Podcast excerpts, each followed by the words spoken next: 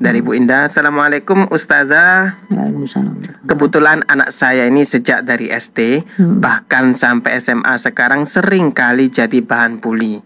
Hmm. Sampai suatu ketika dia tidak mau sekolah dan seperti tertekan dengan sikap sikap temannya. Tapi anehnya ketika saya komunikasi dengan gurunya kesannya malah cuek aja. Bagaimana sikap kita seperti ini? Nah, eh, kalau eh, orang tua apa namanya mendapati anaknya bercerita tentang kesulitan yang dihadapi oleh anaknya di sekolah, perlakuan tidak baik dari teman-temannya, wajib orang tua memberi perhatian ya. Apalagi kalau itu masih anak-anak dan harus kemudian kita meresponnya dengan tepat supaya itu nanti tidak keterusan membentuk profil yang salah ya. Ya. Eh, di antara yang kemudian harus sudah terbentuk pada anak-anak kita pada waktu dia sebelum masuk ke usia memayis atau sekolah formal usia SD misalkan begitu ya sebelum masuk ke situ. Di antara yang sudah mulai terbentuk itu kan tentang eh, profil diri gambaran tentang profil diri labeling bahwa saya itu anak saya itu anak yang berharga, saya itu anak baik, saya itu anak soleh, saya itu anak hebat, saya itu anak yang disayangi oleh orang tua saya, Ya. saya itu anak yang disayangi oleh eh, semua orang. Tidak boleh saya itu kemudian eh, diperlakukan semena-mena oleh siapa pun, sebagaimana saya juga tidak boleh memperlakukan semena-mena orang lain. Nah, itu tuh yang seperti itu tuh harus sudah mulai tertanam. Ditanamkan prinsip seperti ya kan? itu ya. tertanam ketika misalkan setiap anak itu kemudian melakukan kebaikan kan oh pinternya. Berarti dia kan dia pinter kan gitu kan. Nanti karena dia akan ketemu dengan situasi di mana dia mungkin digoblok-goblokkan oleh oleh orang lain. Gitu kan bisa jadi kan? Ada orang yang mengatakan oh oh ini begini begitu misalnya begitu yang dijelek-jelekan lah atau kemudian direndah-rendahkan. Tapi ketika kemudian dia di rumah dia itu sudah terbiasa sebelumnya itu terbangun profil hebatnya memang dibangun itu oleh oleh pendidikan pertama itu sudah mulai membangun profil itu begitu. Kamu tuh anak soleh diciptakan oleh Allah itu tidak main-main. Kata Allah itu fi ahsani takum Iya. dalam bentuk yang paling sempurna begitu kan ya. Mata yang lengkap begini begini begini begini itu hebat. Itu itu keren gitu. Loh itu itu namanya ganteng itu namanya cantik begitu. Jadi ketika, ketika kemudian ada orang yang kemudian menghinanya menghinanya kemudian persoalan fisik misalkan. Oh kok matanya begini oh, matanya sipit oh matanya besar oh bibirnya tipis bibirnya ini rambutnya krewel atau misal begitu ya. Ya. maka dia sudah mengerti bahwa itu kan ciptaan Allah.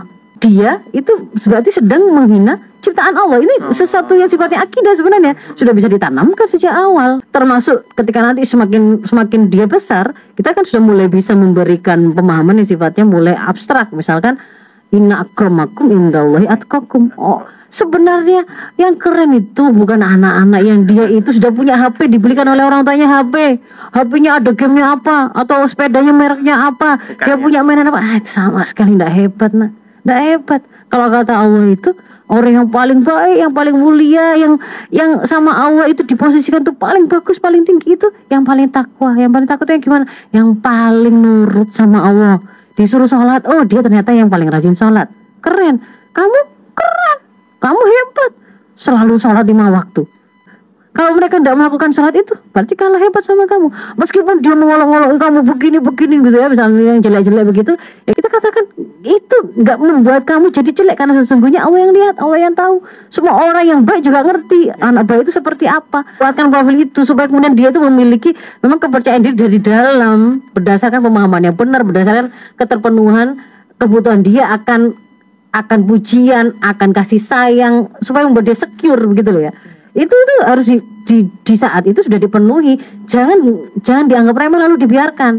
Termasuk kebutuhan dia untuk merasa ini merasa disayang gitu berharga. Kan dia mengira oh, ternyata dia sampai nangis nangis cerita juga bapak ibunya juga nggak pay attention, nggak ngasih perhatian. Perhatian. Ah, dia akhirnya kan merasa sendirian. Sendirian. Ya sudah lah besok nggak usah cerita lagi. Mas. Jadi prinsip pertama ketika orang tua mendapati ada anak yang seperti itu harus perhatian, cari tahu, cari tahu. Kalau memang kemudian ternyata memang dari penelusuran tadi itu kita menemukan oh ternyata anak saya yang terlalu over over sensitif gitu ya, terlalu lemah. Cara mau temannya sih nggak nggak sampai membuli, cuman dia Menyikapinya. ah, ternyata dia yang Ya. dia yang ternyata terlalu lebay dalam melihat fakta itu kita bisa bisa me- menunjukkan kepada dia bagaimana tafsiran atas satu peristiwa tadi misalnya begitu Tapi kalau misalkan ternyata dalam penelusuran kita kita menemukan, oh iya ini ada yang tidak tepat ini, temannya ini ada yang salah ini, begitu. Maka kalau seperti itu kita ajari anak kita melawan, karena itu untuk mem- mem- membuat dia itu memiliki eh, kemampuan untuk memenuhi naluri mempertahankan dirinya dengan benar. Ya. Ya. Kalaupun misalkan nanti itu dia dalam keadaan punya kemampuan fisik bahkan bisa silat, ya, badannya kuat untuk kemudian melawan, tapi kemudian dia tidak memilih melawan, itu karena kontrol, karena pemahaman, bukan karena ketakutan saya tidak melawan karena saya nggak mungkin menang, nah itu tidak boleh begitu. Nah nanti semakin semakin besar begitu kan, ya, semakin besar itu akan kontrol terhadap perilaku itu akan diambil alih oleh pemahaman.